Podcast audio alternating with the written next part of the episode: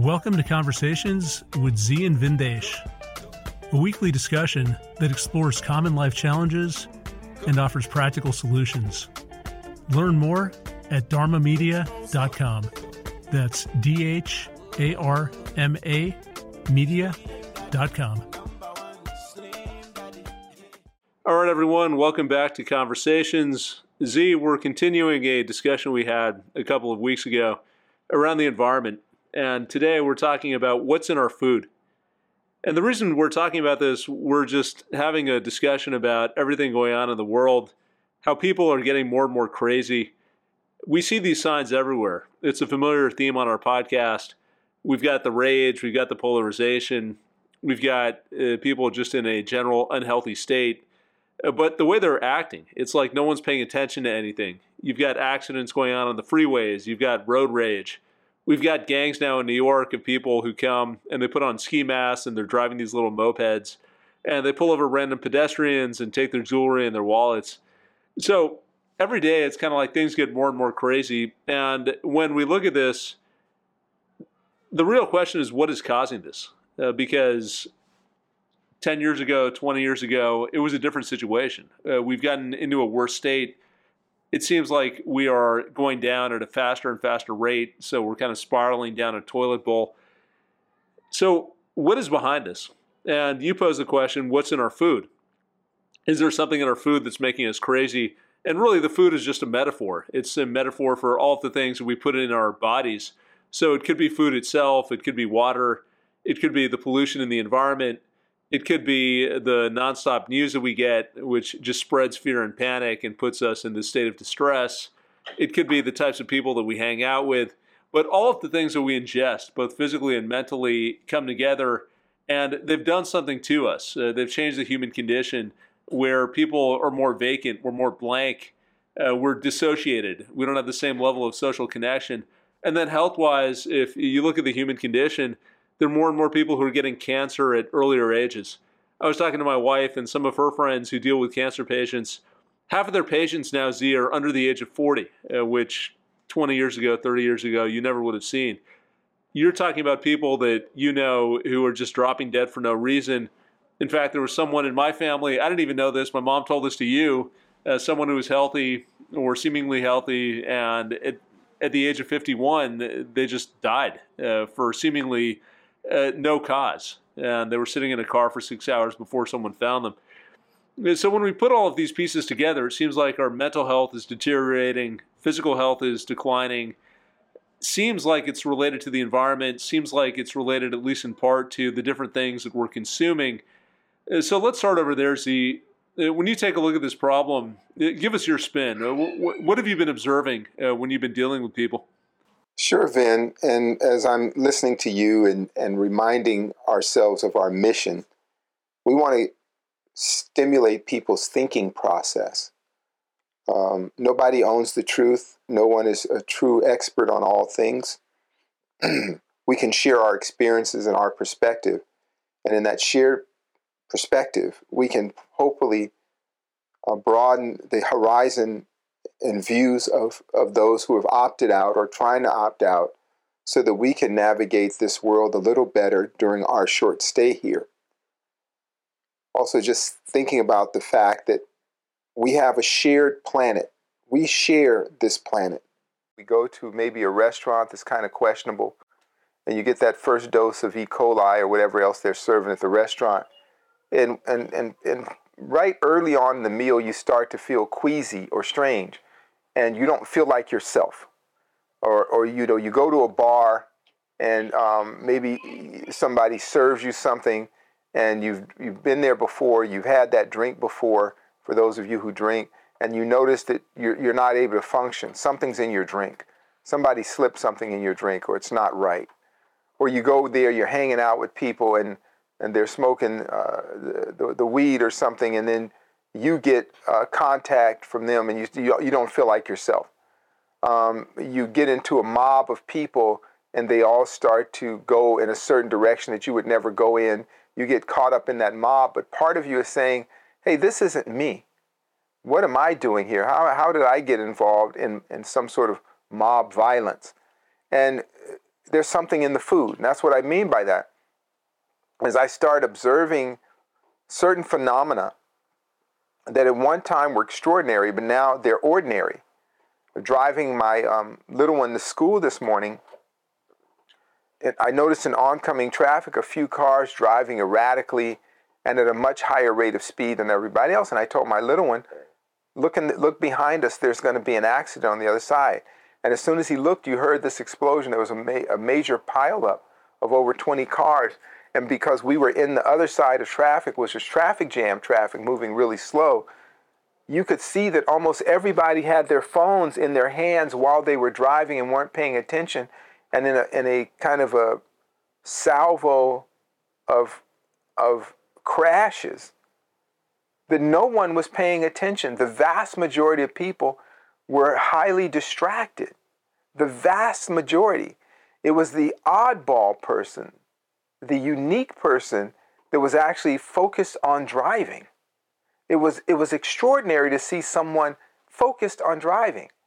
And when that happens to masses of people, the question must be presented what is the common theme? Well, everybody eats, everybody drinks, everybody breathes air. So we would have to go to those sources to see what is causing this mass mania, this mass imbalance. And uh, I went out to dinner um, with, with, some very dear friends of mine to a, a really nice upscale restaurant and a, a wonderful place. The, the, they, nothing there I could eat on the menu. So the chef just made, uh, uh, made some food for me, some vegetarian food that was delicious. So that was, it's one of those kind of restaurants. Uh, uh, nothing on the menu for me, but he made it out of his way and made me nice food.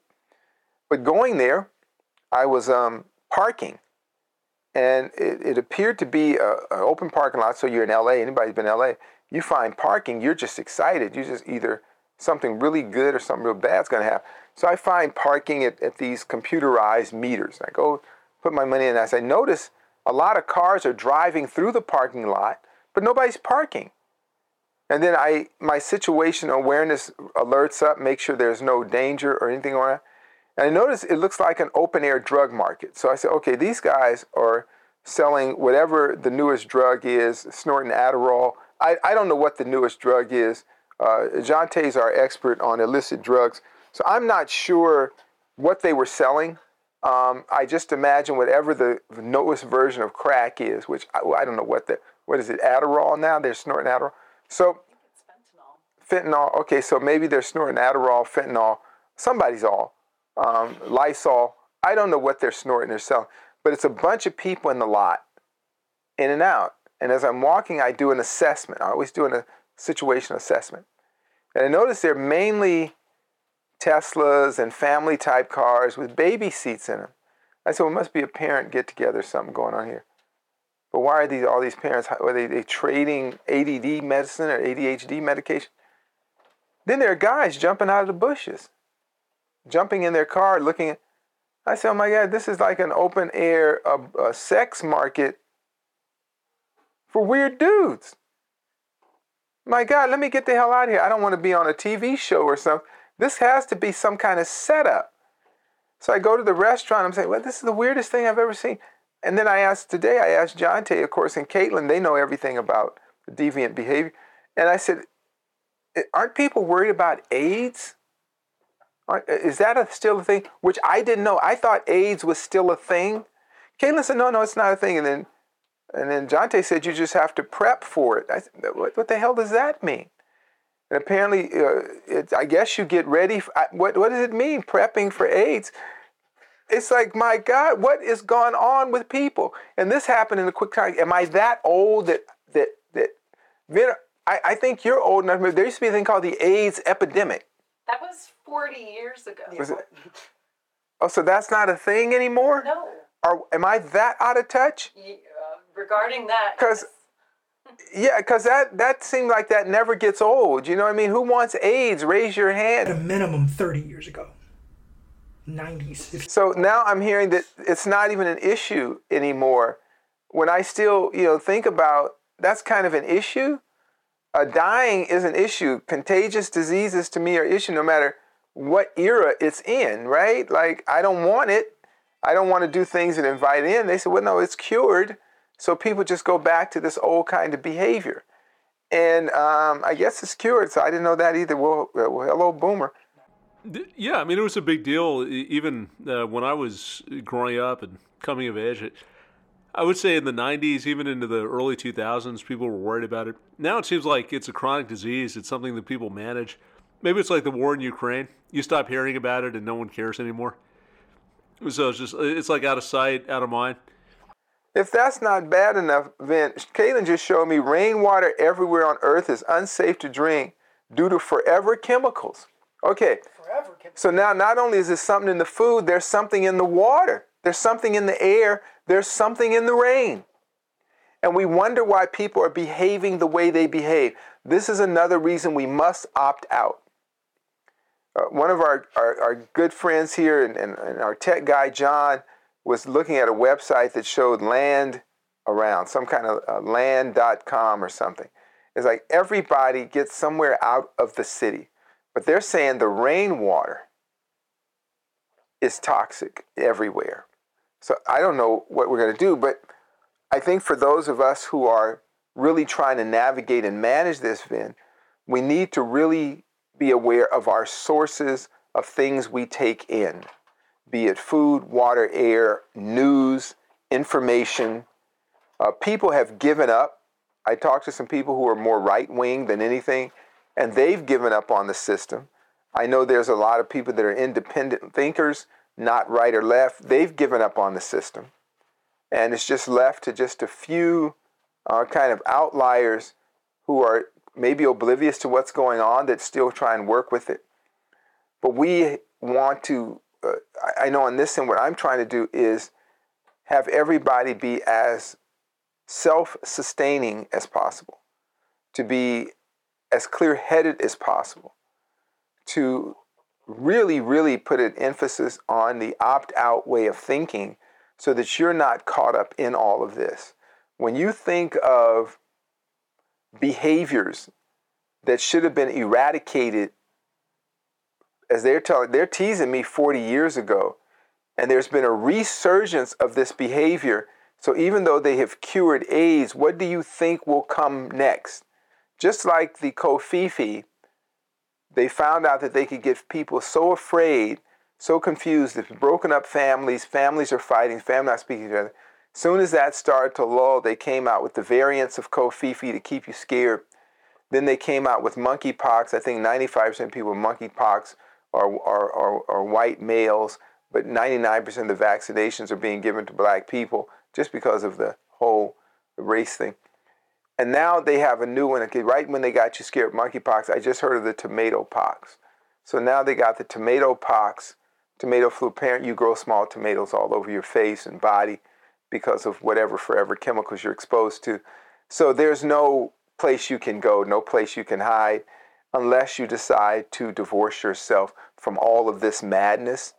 And it is very important to source your information, source your eating, source your behavior so that whatever you're taking in, you have some sense or, or, or idea of what are the consequences and liabilities of your behavior, your ingestion, and all of that. You follow me, Vin? Caitlin's looking up the tomato thing right now. She found it. Uh, I don't know if any of this stuff is true. I just know that now that they've figured out that with covfefe, they can make families go after each other uh, start fights and wars. So we can just keep going with this. We'll have one new thing after another the monkeypox, the squirrel cooties. Yeah, but monkeypox, I don't think any, only a few people have died from it. And who wants it? Raise your hand. No one no, wants it. It's a less fatal, less infectious, infectious version of smallpox in the same family, but it's also who the hell wants it? Yeah. Well, if you have uh, open syphilis like sores all over your face, even for a week. Life's hard enough. But if it's even true, see, I don't even know if it's even true. They're changing the name because they said that for, I've heard that they don't want to offend black people. So they're changing the names because, you know, we, we, we, we, we own monkey. Well, started, um, it started, the first reported cases were in Nigeria. 30 decades, 30 years ago. Yeah, you know, um, I don't know. I don't know. Y- This, you, come on, and and nobody has it, but but like gay white men or something. But they're they're vaccinating everybody. Black people are being hit in the head and getting shots. Um, I And- think they're just rebranding them because, like, this is they're saying that the tomato flu is really just a version of hand, foot, and mouth disease. Seems to only be in India, too, from what I saw. well, why are they wanting to give out vaccinations here for it? Well, You see what I'm saying? I I do. You see what I'm saying? So Caitlin's saying they're rebranding stuff. Isn't that a shame? I didn't know they had brands, copyrights on disease names. This is out of control. People, All. PTSD was shell shock. yeah, it was it was battle fatigue. I mean, this is getting really out of hand. This is really getting out of hand. So we have to start creating our own language. Is really what we got to do. Those who opt out, we have to think about different ways of talking to each other. This stuff, the narrative on it is to keep you in a constant state of anxiety and fear so they can sell more anxiety medication. That's part of my take on it. It's too much. Who who can handle any more of this stuff? How do you handle any more of this stuff? I'm watching crazed behavior. I'm watching the open air sex disease market. Everybody's on their cell phone driving 90 miles an hour. Um, apparently, uh, we're under a, an attack of coyotes in the middle city. Oh, yeah. Almost hit. Oh, yeah. And you see how casually Jonte says that. This is something out of one of my horror movies. You've been to my house. I almost hit two on the way to my house in my neighborhood. I thought I was hitting two crackheads. I, I mean, I've hit two crackheads on the way to your house. Two coyote cubs darted into the street as I made a turn. Where are these cubs? I have no idea. Okay, okay. So something is going on. So it's even affecting the the, the, the animals. Um, I know I've been through LA over many years of my lifetime, and you could find coyotes in the wilderness area. I'd never seen coyotes in the city. So now people are warning you okay, don't take your baby out for a walk. I saw a video of a woman being attacked by a rabid fox. Rabbit. A fox with rabies wouldn't let her go. Uh, wouldn't let go. She, and, and they're going after the, uh, obviously, the obese people because they have more trouble fighting them off. And it's a low caloric endeavor for the, the wild beasts. Um, but we, we want to look at what's going on and, and ask ourselves. And then I can't do it because Caitlin and Jonte just humbled me because I thought AIDS was a big thing, but that what they said was many years ago. So I want people who are maybe younger and more connected to ask in your lifetime, have you seen radical changes in behavior, in our function of society that would not be in a natural trajectory of events and occurrences? Behaviors, the amount of rage that is expressed on a regular basis, the powder keg type behavior of the average person. How many shootings a week do we have at grocery stores, malls, uh, events of cars being used as weapons? So there's something in the food. We're taking things in. And this is not just and it's not just a play on words. They have shown data, as Caitlin just pointed out, that the rainwater contains what they call forever chemicals. What are those forever chemicals and where they come from? Pesticides, microplastics, which again have an, an extreme effect on basic human reproductive system. If your reproductive system is failing and malfunctioning, it will affect your ability to fight off cancers. Uh, it'll affect your ability to reproduce. It'll affect uh, your endocrine responses and the way that you emit vasopressin, oxytocin. All these sorts of things will be greatly affected. You'll have men who are being uh, basically uh, feminized or demasculated by the foods that are having a female emotional outburst. Um, again, that's not attacking any particular community. Uh, I believe in human rights for all. I just want us to look at what's going on in the environment that is triggering these radical shifts in behavior. I haven't in my lifetime, you guys can speak, the events of just rage, outburst of rage. You mentioned you were just trying to be polite to someone, Caitlin, and the woman went after you.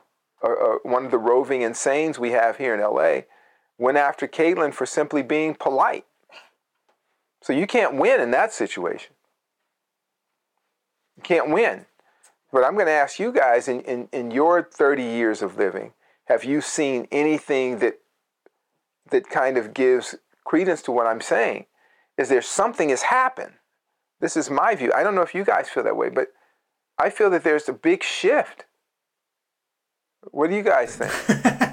Am I taking it away? Have you always seen this kind of road rage thing where people are just angrily moving about and not paying any attention, just lost in their own head? I mean, how long have you been driving? 16. Yeah, 16. I'm so 16 years. Yeah, 16, almost 17. Yeah. 17, 18 years almost.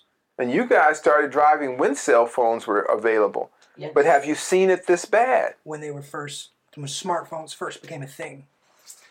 Um, no, I have not. In fact, the past few Mondays, actually, there's that uh, intersection where you get on the 90 and it's a, you know, our road, whatever, Jefferson or Culver, Culver. And I've seen a car turned over each time. Me and Kyle saw it twice, and he saw another accident. And I was saying, I was like, oh, there must be something at this intersection that's just really dangerous. But no, I, I- think you're right. I think there's something that shifted. Yeah, that's what I'm saying. There's something in the environment and this behavior is it's it's it's bizarre to me because let's say we take out the idea that it's simply egregious behavior. Why does it keep happening? I mean, for me, there have been times when I slipped up and I'm on the phone or I'm texting while I'm driving, but I immediately check myself and say, This isn't cool. This isn't cool. And I'll throw the phone off to the side. that just registered. There's a, I think there have been multiple shifts. Uh, I was talking to Kayla earlier, and I, think part of it is there's a certain undercurrent of this that has always existed that was exposed because of these, because we now have access to everyone all the time. And I think because of that, it aggravated it. Your generation, you didn't have seatbelts. So you don't take car safety for granted. My generation, very different when we started driving, cars were already made in such a way that you basically would liquefy if you got hit. We take safety completely for granted because we didn't grow up with Mm. steel frame cars. We didn't grow up with lack of seatbelts. We didn't grow up with. It's like, oh yeah, if I get hit, it'll just crunch and I'll get out and I'm good. Hmm. Wow. Wow, that's that's weird.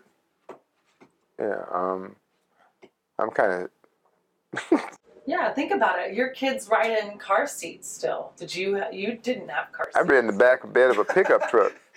So you just held on. I mean, that was Darwinism. That's why we're so strong and tough. Not you know- arguing that. No, we're tough as shit. And so I guess there's something to that and and what what I'm trying to get at is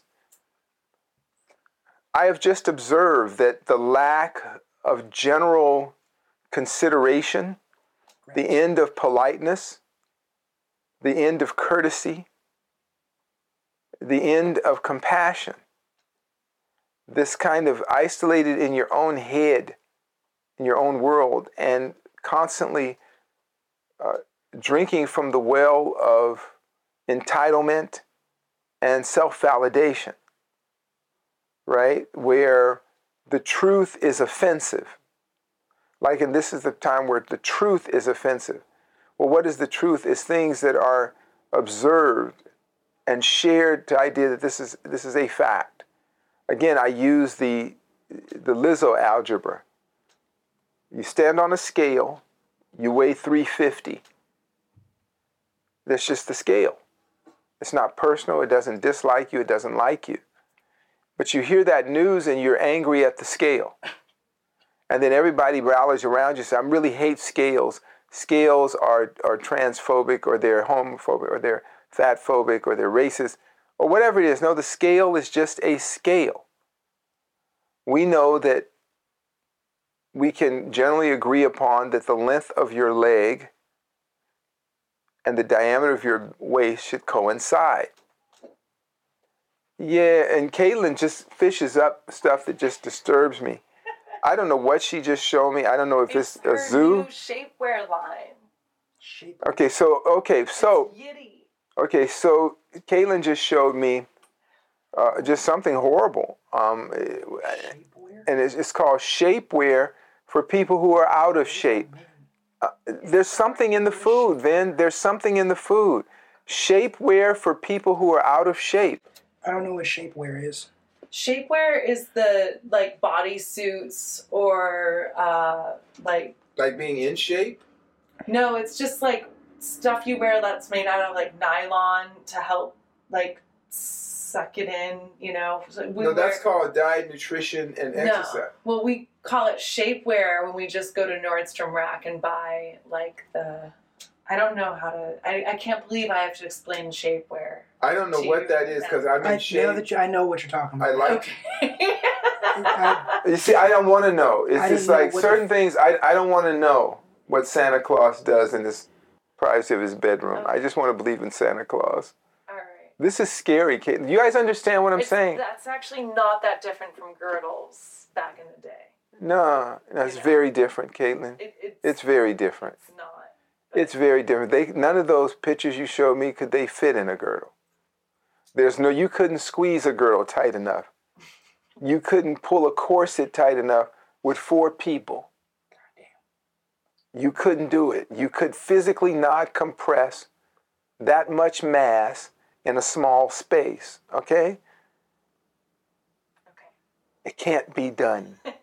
I'm just talking math, right? Dimensional specific math, calculus. It And can't. for those of you listening, he's referring to Lizzo's new shapewear line called Yitty. Yitty. The fuck does that mean? Okay. Okay, so there's and if if if we're drinking that Kool-Aid, Yeah. it's going to affect we, we- we've lost judgment. We have to stop drinking that Kool-Aid. We stop have to stop eating that food.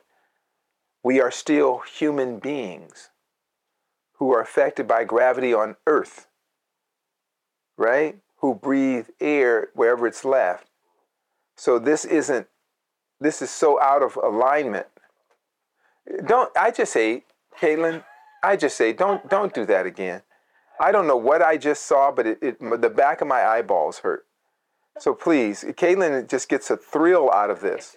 This is just wrong. I'm actually breaking out in hives. I'm going to let Vin take over for a minute. I need to recover. You follow me, Vin? Yeah, you should cool off a little bit. You don't want to think about this too hard. I can't. I'll just offer a few thoughts because I completely agree with what you say. I haven't lived 100 years. I mean, I don't know what things were like during World War II, uh, during the Vietnam era, uh, but it, just in my lifetime, uh, from the 70s onward, things have gotten completely insane. And it's hard to pinpoint it exactly. As we've talked about, I started seeing signs of this even in the 90s with cancel culture. I feel like it really came into being after the financial crisis and even before then, you had issues because you had this whole celebrity culture and people following the Kardashians and Paris Hilton before that. So it's like society was getting more and more inane. And then as people get more money and more wealthy, they've got to spend it on more meaningless shit. So you see the the rise of luxury goods. Uh, I don't know how all this ties together. It, it just feels related to me it, that there's a drive to go to things that have less and less substance, less and less to do with the actual act of living. If you think about what we're doing with our time, we want to live, we want to survive, and then the rest of the time hang out as we talk about, spend time with family and friends, do things that allow you to be creative, where you can have some fun, uh, where you can put your mind to work, where you can work out, It- whatever your hobbies are, your passions are, go and follow them. But it's kind of like society's gotten more and more fake over time, and somehow that's been correlated with technology. It's been correlated with just this general demise in everything. I mean, I feel like we've somehow gravitated towards a world where nothing has meaning anymore. Nothing has any meaning. As you say, Zi, what does it mean to be in shape? We we get mad at the scales. We get pissed off for people calling us out. What does it mean to, to have calm and peace of mind when you just live in an echo chamber and you're hearing the same thing all the time you're feeding your own point of view. You're shouting down other people. You have no interest in finding the truth. So it, I don't know exactly what has happened or where we went wrong, but if I look at things, I would point to maybe 2010 as the year that things really started to accelerate downward uh, from my standpoint. And that's when cancel culture started getting a lot worse. Uh, that's when cell phones took over and we started spending a lot more time on devices. We got addicted to social media. That's the rise of social media. Uh, so we're just in this time where you're right. We have to be very careful about what is going into our bodies, whether it's that real food or it's a metaphorical food. Uh, but uh, to me, Zi, it's uh, it's a challenge uh, because it's kind of like how do you escape it? And I look at what's happened recently. We've had trends that were in motion for years. Let's say we take 2010 as a starting point. And things were getting worse and worse. We saw the rise of Trump in 2016, and that led to more polarization. But then we hit the pandemic, and it's like all these trends suddenly got on steroids. And that was another social experiment. That was insanity on top of insanity. And anxiety went out of control. Social control went to a level that we've never seen before. And uh, the the whole movie is playing out again, or it did play out again with this Russia Ukraine conflict. As you've been talking about, we've had monkeypox now and tomato pox. Maybe the pharmaceutical companies are taking advantage of this and they're like, we can create built-in markets as we did during COVID. So why don't we why don't we rebrand all of these diseases? Which to me is actually a sensible strategy. In fact, that's how finance has worked for a long time. You take ideas that don't really work, that have no merit, and every few years you bring out the same idea and you call it something else and you just hype it up so you can sell more of the same stuff and make more money. So maybe now other industries and other companies are figuring out how that game is played. But we're at a dangerous point we're at a dangerous point in my mind, Zi, because it's just so pervasive. It's like everywhere you go, everywhere you look, you can't escape this. You, you can't escape technology, which has such a bad effect on your mind. You can't escape the news, which is pumping us full of hatred. You can't escape the fact that violence is picking up. And if you live in a city, uh, you might be pulled over on the street, you might be shot, you might be robbed. I'm kind of wondering when we get to kidnapping, if you have organized gangs that are going out and they're robbing people. Why not start kidnapping uh, citizens, uh, kidnapping kids, holding them for ransom? It just feels like we're in this dystopia. And when I look at how society evolves or how anything in life evolves, it's kind of like you have to get to a breaking point before things change. So, what is that breaking point? How much worse does it get? I don't know, but it feels like things are going to get worse before they get better. And maybe they have to collapse. Maybe things have to completely break down before we can rise up and build something different and move in a better direction. so, see, I guess where I'm coming with this, I don't have a lot of optimism for where we are in society. You, alluded to how people of different political stripes are losing confidence in the system. I've lost, confidence in the system. But I was having this conversation actually with Pretty Tony this morning, coincidentally, and we were talking about what to do about this. It's like it would be nice to uh, to just leave all of this behind to lead a more spiritual life, to hang back and pull back from all this insanity. But practically, how do you go about doing that? And maybe one thing, one idea that I have, and uh, I'd like to hear your response to it. I feel like we're too wedded to a certain idea of what life needs to be. So if we put all these constraints around life and we say we need to make a certain amount of money, we need a certain amount of social status, we have to go to the right restaurants, we have to live in a city, and because we're living in the city and we've got all of these expenses, that means that we have to work an unusual amount to make money to support this huge cost of living. So just living becomes an extraordinary amount of effort. There's the daily stress. There are all the crazy people that we're exposed to. There's the energy that we have to put in to make money to support a lifestyle that we don't necessarily need. So maybe that's one place where we can start. I know you've used the analogy in the past of the that movie. What is it called? Is it a lifeboat?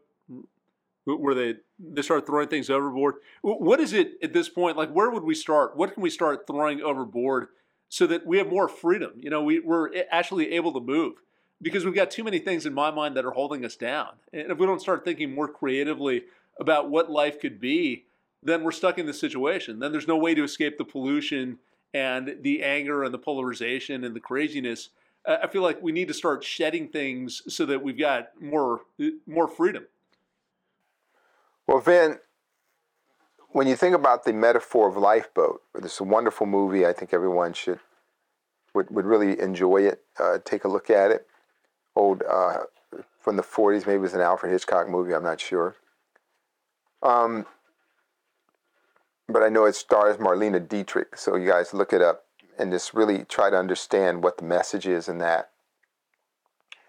But you brought it up, and it's really about, again, what do we need to find contentment and happiness in our life? So the political system has collapsed. I think the other day some senator or congressman said that if they continue to pursue um, uh, the uh, Trump's uh, illegal, illegal behavior, something like that, that there will be riots in the street. This is unprecedented. This is the fall of democracy. So if you believed in democracy, if you believed in American exceptionalism, you got to let that go, it will bring you pain, suffering, and sorrow. You're on your own now. The, the political system has collapsed.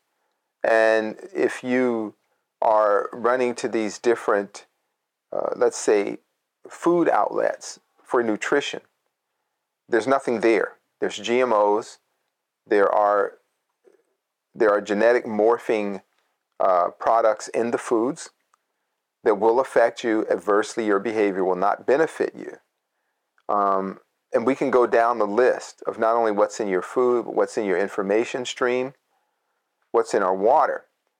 So if we know that we live in this kind of toxic salad, in a sense, we want to find a way to fresh air, to cleanliness, to ways of diffusing or subduing or the antidote to all of these exogenous toxins.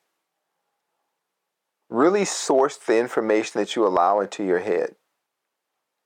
I have noticed how, again, and, and, and, and the young folks humbled me so I have to speak maybe in near terms, but over the last 10 years, the loss of the ability for people to exact upon deductive reasoning.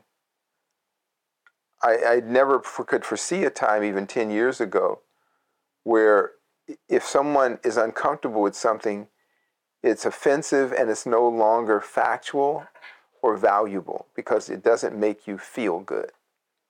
Think about that. If some if you discover a fact and it doesn't make you feel good, that it is acceptable to discard that fact,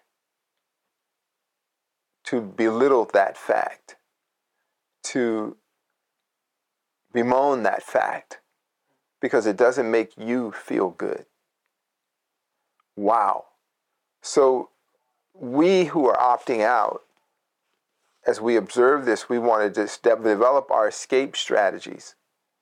As the political system implodes upon itself, how do we gather our own resources and create first our micro and then our macro communities of interaction, um, partnerships, fellowships together so that we can survive it by stepping back, not being part of the bumper sticker patriots or the righteous brigade or whatever it is. Get out of that. Um, accept that there were false narratives that were put out there that divide people. Reject those false narratives. I was talking to someone the other night, and they were talking about um, race and um, who who is culturally appropriating from who. And that whole thing I, I thought was ridiculous because I'm an aboriginal person, the original. Everyone is a derivative of me. So how can they take from me that that is their birthright? So someone's saying uh, hairstyles were owned by certain cultures or whatever. It's not.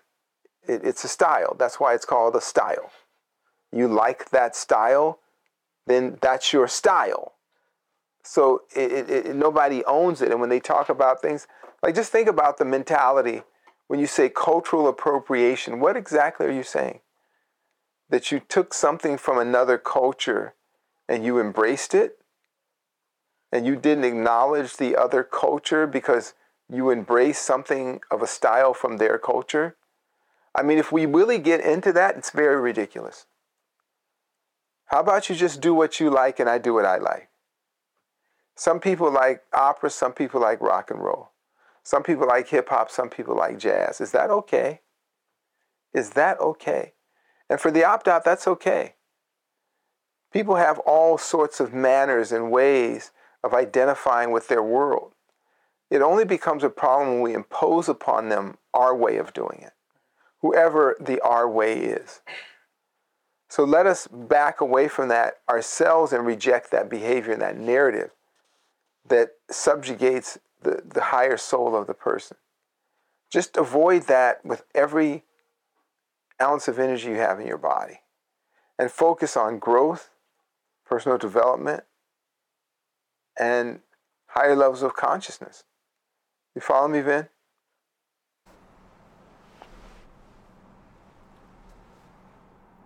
Yeah, yeah, I definitely follow you, Zi. I mean, this idea about just cultivating your consciousness, it makes a lot of sense to me. I guess what I was getting at is that when I look, maybe I'll use myself as an example, where I've got a life, and that life is an idea of what we want to experience, uh, whether it's schools for our kids whether it's living in a city versus living outside of a city, uh, the the types of things that we spend money on, the resources that we have, um, the things that we do with our free time, the vacations we take, so on and so forth. And I guess I've just really been questioning all of that uh, because it almost feels like there's a certain momentum. We do things that we pick up either we pick up social cues. So we look at what our peers are doing and we do that or we think about our parents. Our parents have certain ideas about life, they pass that on to us, and we'll follow either what they did explicitly or we'll follow the ideas that they had for us. Uh, they, in my case, my parents came here. Uh, they wanted to sacrifice, make sure that their children were were very educated, got good jobs, and so there's a certain vision of life that they had that was passed on to us. And at a particular point in time, that makes sense. I, just feel like the world has changed to such an extent that those fixed conceptions become very limiting. Uh, so if we're not updating, if we're not saying, okay, now we're in a new reality, and how do I optimize around that reality? And we're living based on an idea that was formulated 20 years ago or 30 years ago or generations ago, then that prevents us from changing anything uh, because then we're tethered to a lifestyle which is which requires an extraordinary amount of effort just to get by.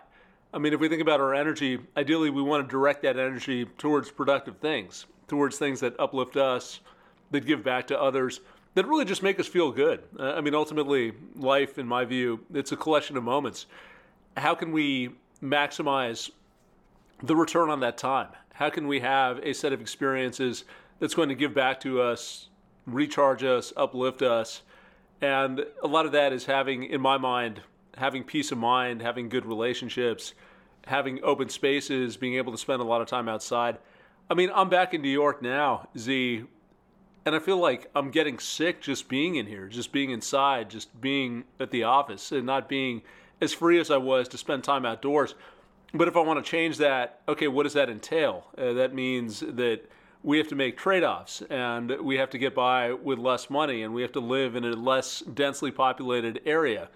And we can't send our children to the schools that maybe we want to send them to. Uh, so I don't know if you understand what I'm saying, Zi, but it's almost like the ideas that we have about life it can be a cage. They can keep us in a very small area. And if we don't relax some of those constraints and we don't open that cage, then yeah, maybe we can change a few things on the margin. We can source food a little bit better. Maybe we can meditate five minutes a day and get get a small reprieve. But I don't know how much we can fundamentally change. That, that's really what I'm struggling with. I mean, how do we make a change that's more meaningful, that's more substantial, as opposed to just changing a few habits, but still dealing with all of this toxicity that surrounds us? Uh, so I don't know if you have thoughts on that, but to me, it feels like for a lot of us, we need to restructure a pretty big aspect of our lives to get out of this dysfunction, this chaos, Uh, if we go back to that food analogy, t- to get back to an environment that has more nutritional value, where we're putting better things in our body. And I keep on going back to that picture. I, I mentioned it on the previous podcast of your uncle in the Congo. And the way this guy looked in his 80s, he was a picture of perfect health. But the environment is totally different. And the reality is, we're not going to do that. We're not going to move to the middle of nowhere. But what can we do? How far do we have to go to get to a point where we've got that balance? And we can still live our life, we can be part of this world, but it's not a situation where we're drowning from digital content, we're choking on pollution, we're stressed all the time, we're dealing with low grade irritations. It, that's what I'm trying to think through. So I don't know if you have thoughts on that, Zi. Yeah, Vin, again, you, you were right on. Our ideals about what a life is, we've lost the idea. And, and, and for those of us who are meditating, who are working on ourselves to really, really kind of reset that deeper consciousness, what brings you peace? What brings you happiness? What brings you joy? As you listen to the endless stream of, of the internet influencers and all that, none of these people are happy. If you notice that, that they show off, apparently they've made a lot of money by you hitting them with likes or something, and and but they're they're, they're they can't go away. So at what point is there enough that you can say, hey, I'm really happy today. I don't need to check online to see if a non friend has liked me, somebody I'll never meet, uh, never interacted with. Um, so, also, how much stuff do you need to be happy? One of the things, as you know, driving this house market is perception that you always have to have more, right? It just, why do you need more? Why do you need more space? Um, what, what, do you need it? Do you benefit from it? Does it make you happier? Um, and maybe it does, but at least ask yourself that question how much more stuff do you need? And the more you seek the answer to that, the more you tend to withdraw from this volatile consumerism. And when you withdraw from that, your stress naturally goes lower. Your cortisol, cortisol levels start to settle down. You're very much in tune to the now you become a human being again. And so I would say the rethink then is on every level. If you look at politics, which is really a, a destructive force, and we're watching the collapse of, the, of this experiment of democracy, it's collapsing. It didn't work. Maybe some other ism will work. Maybe it'll be communism, socialism, but this didn't work. So when people in Congress are warning you if you don't if they pursue a, a legal complaint against the former president, people will riot in the streets. You have other people that are pushing different culture war agendas onto the population whole. Everything from um, whatever sexuality you have to abortion rights. Um, these are all part of culture wars, meme wars, thought wars, idea wars. You're having wars over ideas. Uh, you want to shut not only cancel people but destroy their lives because they share different ideas about the world. What happened to the idea of live and let live? Don't tread on me, I won't tread on you. Those concepts are lost. They're just slogans now. So we do ourselves a favor by working on a more sustainable self. That if you see this thing that is burning like a wildfire, fire, how do you prepare yourself to evacuate, take what you need so you can rebuild elsewhere? Think about this society as a forest burning down. And for some will clap it, some will pray for wind, some will want to put it out and keep it norm, keep the status quo.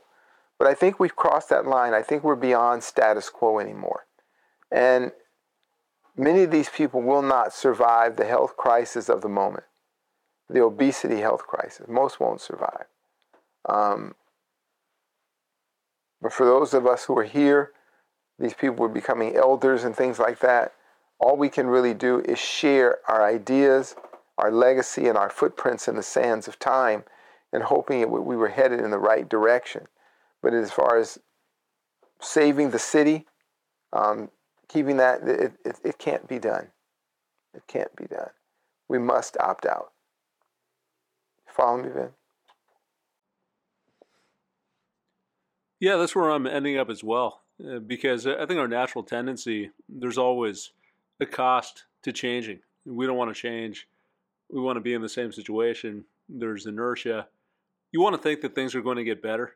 There's a natural optimism that people have, which I don't think it's a bad thing. Uh, just being optimistic, having faith, maybe, is a good way to be in certain cases. Maybe it's a, a sense of surrender that things are just going to work out, or even if they don't work out, there's nothing I can do about it. So I'll just hope for the best. Uh, so that tendency I, I understand, but where I'm coming at Zi is I don't see how things are going to get better. I don't see how they're going to get back to normal, to where we were 10 years ago, or 20 years ago, or even five years ago. It's like we've passed a point uh, where the dynamics of the system are taking on a life of their own and this is something else that I was talking to Pretty Tony about this morning. It's kind of a weird thing. It reminds me of the stock market, where if you think about the stock market, the stock market is just an aggregate of everyone's decisions. So if you add up what everyone does with buying and selling, that's going to tell you whether the market is going up or down. But even though it consists of all of us, none of us can control it. It's out of everyone's hands. It's got its own set of dynamics because of all of these interactions and it takes on a life of its own. And that to me feels like what's happening right now in society, where things have just degraded to such a point. One, you have trends that are playing out that are coming to a head, which you can't turn around. Two, the worse the system gets, you've got people who, when they're in the midst of conditions that make you feel unsafe, that make you feel like no one else cares about me, that's going to change your behavior if you feel like society doesn't care for you, your neighbors don't care for you, the government doesn't care for you, you're going to say the hell with it. Uh, I'm just going to act in my own best interest. And if everyone does that, that makes things even worse. And that's another reason that, in my view, the situation uh, could uh, could keep on descending. Uh, so when I look at all of that, I feel like we have to accept the way that things are, the way that things are headed. Yes, it would be great if we got back to a situation where we didn't have the polarization, we didn't have the destructive effects of technology. People's minds weren't destroyed, their physical health was better. I just don't see that happening, at least not for a while, at least not until things collapse, or maybe there's something else that I can't foresee. But on the immediate horizon, that doesn't seem like it's going to happen. And if the reality is that we are where we are, things are going down, they're going to continue to go down, then the question is exactly what you said, Zi, which is how do we want to manage that? How do we want to navigate? What do we really care about in life? And let's organize around that. So I think you're absolutely right. I mean, on my end, I feel like I've got some more work to do around this. I, I do have clarity in, in terms of, well, maybe I don't have clarity. I've got some clarity in terms of uh, how I want to live. I at least know what the objective is. The path to get there, I'm not so sure. But but maybe that's a starting point. I mean, just being really precise about what we care about, what we want out of life, and if that's the goal, what's the best way to get there? Well, that's for sure. The first thing is, well, what were you going to say, Jay? Um, a, a couple of points.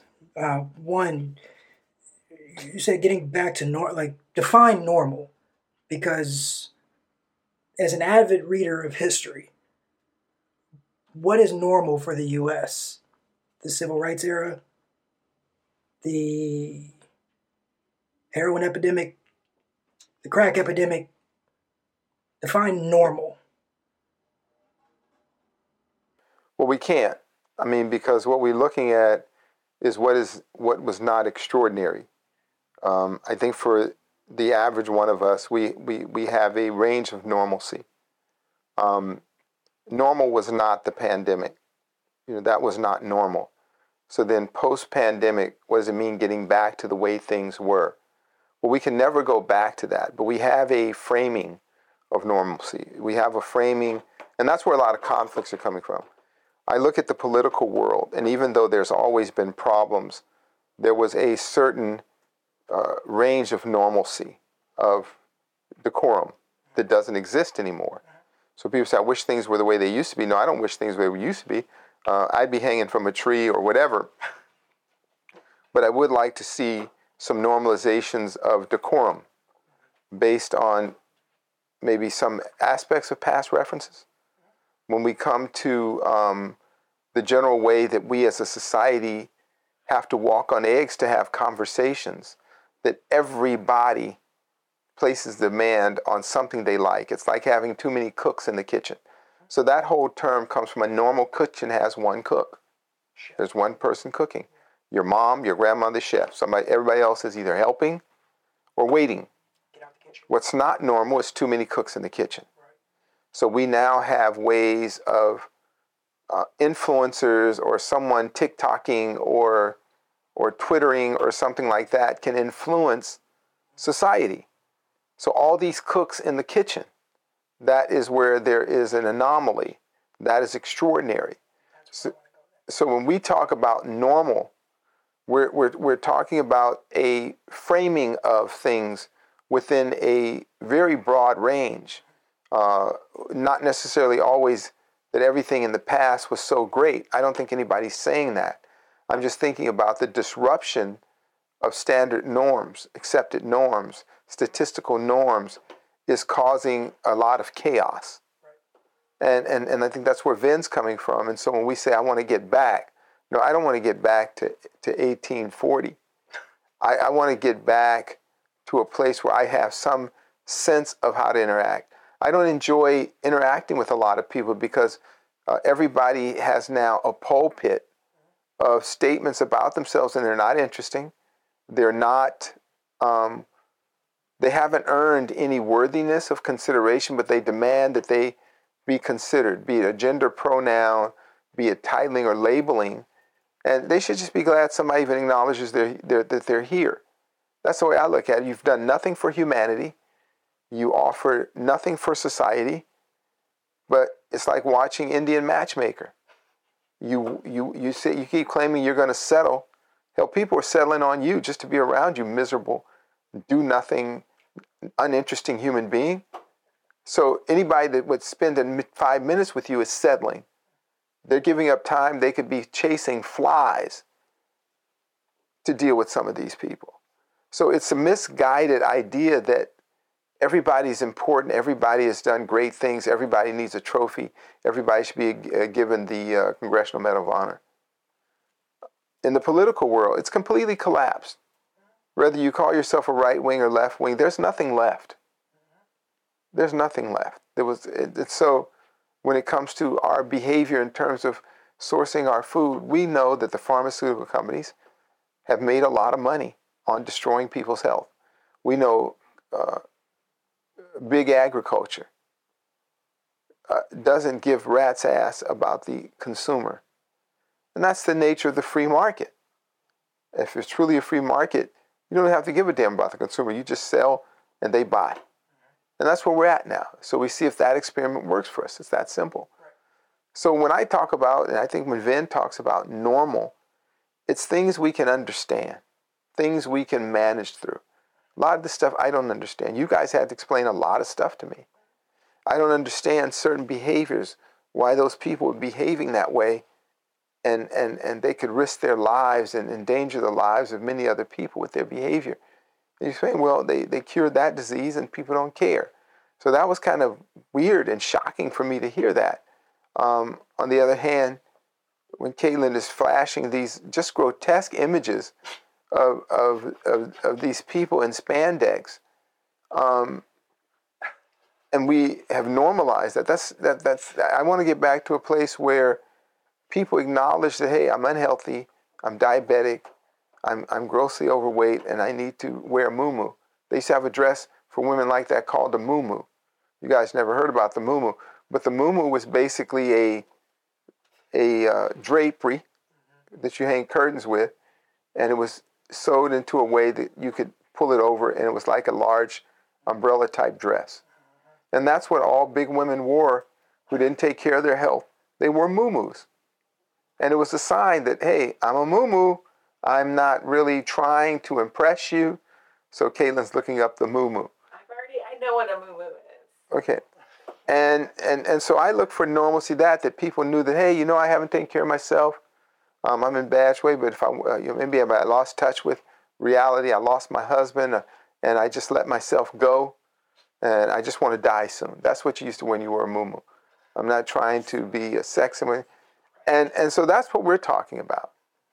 And but but it, it's not going back to some uh, antiquated way, but just a way that I can at least understand what the hell's going on. It's like you get in a new car. I just wanted, I wanted to go back to a key in the ignition. I sat in the car the other day, and there, you didn't even know where to start it. You, there was no button. Yeah, yeah. I, I, and, and I'm saying my I'm I I'm a mechanic. I work on cars as a hobby. I'm always saying if the battery goes dead, see batteries will go dead. Um, how do you get in? How do you get out? Where's the manual release? I need to know that because that's just the way I look at things that are built by human beings, is that they are flawed. They're inherently flawed. So if I trust a abused line worker at the Tesla assembly line in the um, kind of uh, pseudo apartheid environment, I want to turn my life over to him? No, no. I, I need a key. I need a handle. Okay? So I can get the hell out of this thing before it, it, it turns me into uh, to a, a human uh, a human uh, shawarma or something. I, I don't want to give that away to a person that is being mistreated at work. You understand what I'm saying? Yeah. So give me a button, give me something, a lever, right? Something with a latch and a spring that I can override. That's what I'm saying. I don't want to go back to a, a Model T where you got to crank the engine open and just pray that you get to where you're going, right? Two horsepower. Yeah, no, I, I don't want that. So, to that, what humans touch inherently flawed. Like, so too then data statistics. That's why we are constantly mm-hmm. going back, sure. triple checking the research decades later a theme that I hear between you and Vin both is bordering the demonization of technology. I think technology has played its role, but I think these things, how long have you been saying in class, long before smartphones were around, find your true north? Without a life practice, humans are just savage creatures. Long before this thing was around. Mm-hmm. That's in us this may have accelerated some things via exposure to far too much information at once. But it was already in us. It exposed that side of human beings. I don't think it's fair to look at tech and say, well, the technology is damaging the brain. Well, most of these people were brain damaged to begin with. That was long before this. They read and wrote at a 10th grade level at 30 something years old. I'm learning Korean and Japanese right now through my phone and my laptop. Does that sound like? No, and I think you got it wrong, Jonte. I'm. I don't think Vin and I are both bemoaning technology or deneg. I'm saying technology, and I'm a technology person. I started as a hardware engineer in my life. Um, I'm also doing Duolingo and brushing up on my Hindi, Urdu, and and Dagestani language. So I love it. I I love it. Yeah, and that's what I love about it. But I need to use it. It doesn't use me. And where I'm saying is the normalcy is that people trust it to the point where it's shaping and altering our worldview without us ever leaving uh, the, the seat that we're sitting in. That's where I get off the train, is people are not experiencing life in its gross moment. They're, they're experiencing it virtually. That in terms, anything we don't use, we lose we know that there's a sitting disease. Everybody that sits more than a certain period of day, myself included, your the atrophy in the legs, the loss of neural connectivity, all of that happens, and that's what it's doing to people. Once humans, yes, once humans start to appear as injured animals, they behave as injured animals. So you see the rise of anger, the rise of irrationality, the, the, the shrinking of the brain, the shrinking of the prefrontal cortex. I'm not blaming that on the computer because hum, human beings have free will.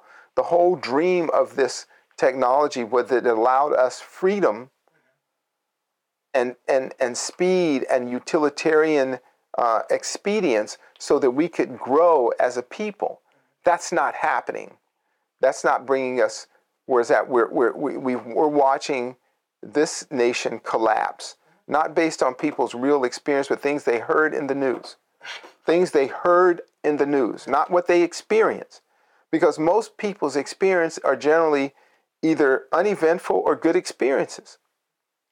Not if you go to your uh, technology and the feeds that are coming on, or you can have unqualified people with a huge, huge following of people that they're influencing behavior. Look at the thing with Alex Jones and what is it, InfoWars or whatever. So now that he's getting sued out, out of business um, for lying about murdered children, what kind of sick person would do that? But he had millions of supporters. And you can reinforce that based on your political leanings.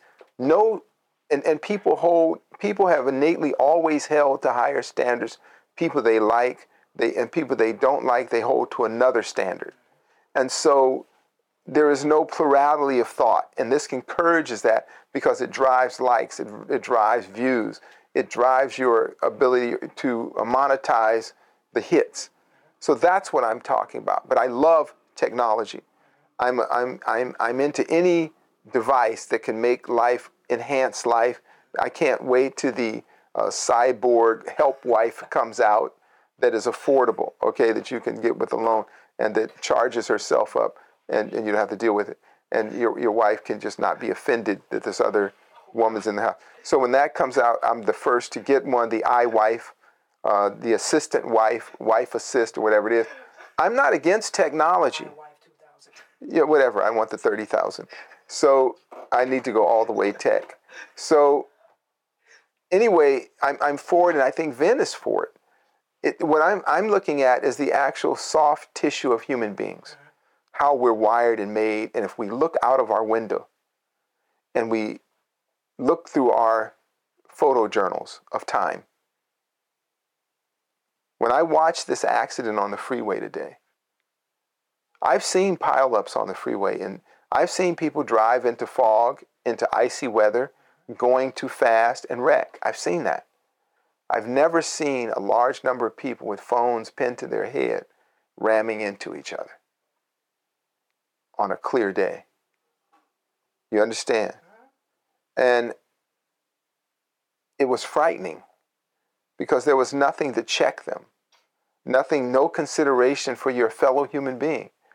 There will be people that won't come home tonight. There will be people who won't walk anymore.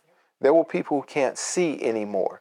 There are people who will be altered for the rest of their lives simply because we lacked consideration. And consideration and so forth is not something that is cybernetically um, um, cared for or scaled. It's just like uh, Bill Burr was telling a joke about uh, women complaining about not getting paid enough in the NBA or the WNBA. And he said, Look, I blame women because no woman can name five WNBA players that are their favorite players. They don't show up for games, but they say they should get more. And it's simply a money game. And the, just to hear the response of people angry at that. Basic economics. Basic economics. So you're angry at basic economics? If you don't invest in something, there won't be any money there. So if you think women should get paid more, go to their games. Guys do it. That's why it's popular. So these kinds of things are what I'm talking about. I'm not talking about against I'm talking about we're against thinking. Mm-hmm. And this this helps us not to think. And I think this is this device helps us not to yeah, think. and I think that's framed better. Um, to that. Also, this thing's a baby. Like from our generation down, we're now learning how to maneuver around. Like I can curate my algorithm overnight almost. Same way I curate my life. To Vin's point about how do you make that fundamental change, you did it. I did it. Kyle did it. Chris has done it. Like, you say, all right, look, I've had enough of this. Time for a 180. But again, you guys are over here, over here at Dharma Health Institute, bettering yourselves. Sure. The average person is not. That's true. And we can't save anybody. That's why I said we got to opt out. Right. But the Tao Te Ching's been around for how long? Sure. And it's still right. And so you guys have made choices many people, and, and what I'm talking to the opt outs is a reinforcement of what we are always sharing. Make the choice. is that you got to lock the gate at some point.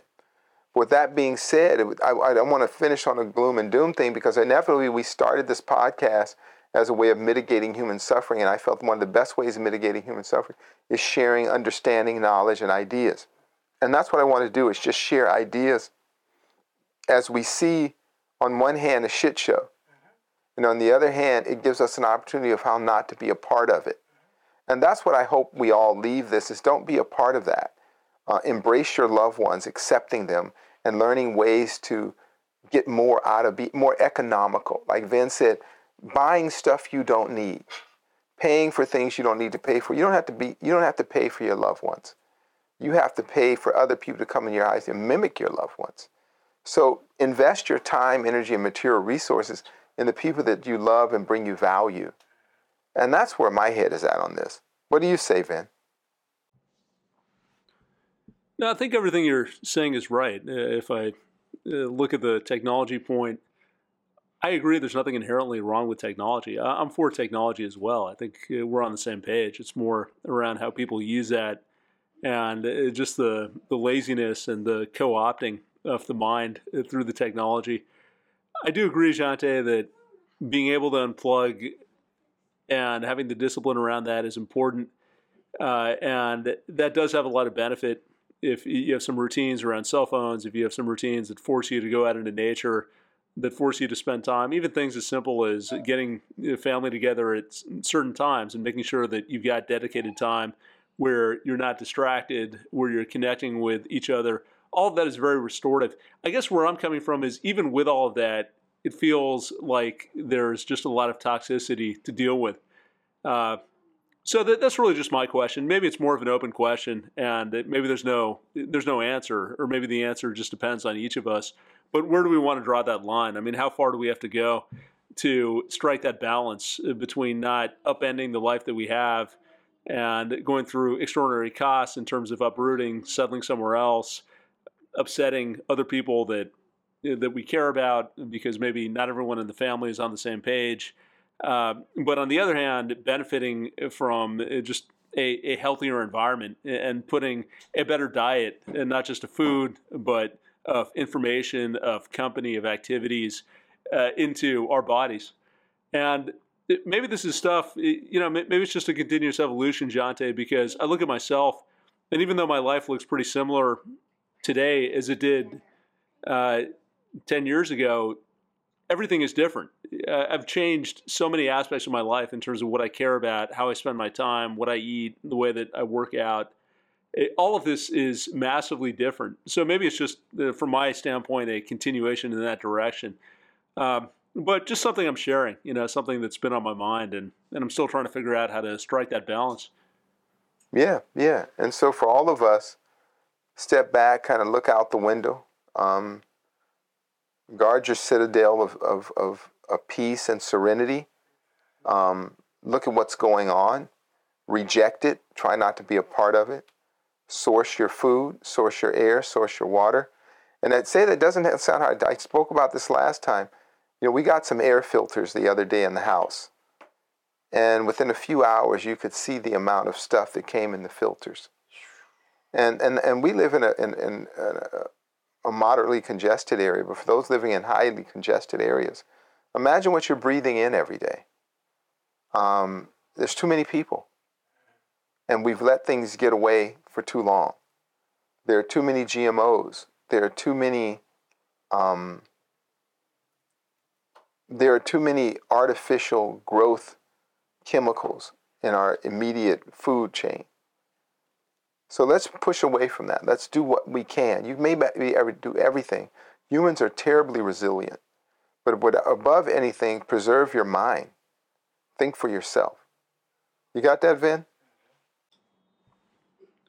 Yeah, yeah, it's the right formula. It's that same formula we keep on getting back to. Uh, let's opt it out. Let's make our own decisions. Make sure we have clarity on what we care about, uh, and then go from there. I mean, then it's really just a, a process of learning and evolving. If you enjoyed the show, please consider leaving us a review on Podbean, iTunes, or your favorite podcasting app. Each five star review helps us bring you more unique and insightful content. Learn more at dharmamedia.com. Peace.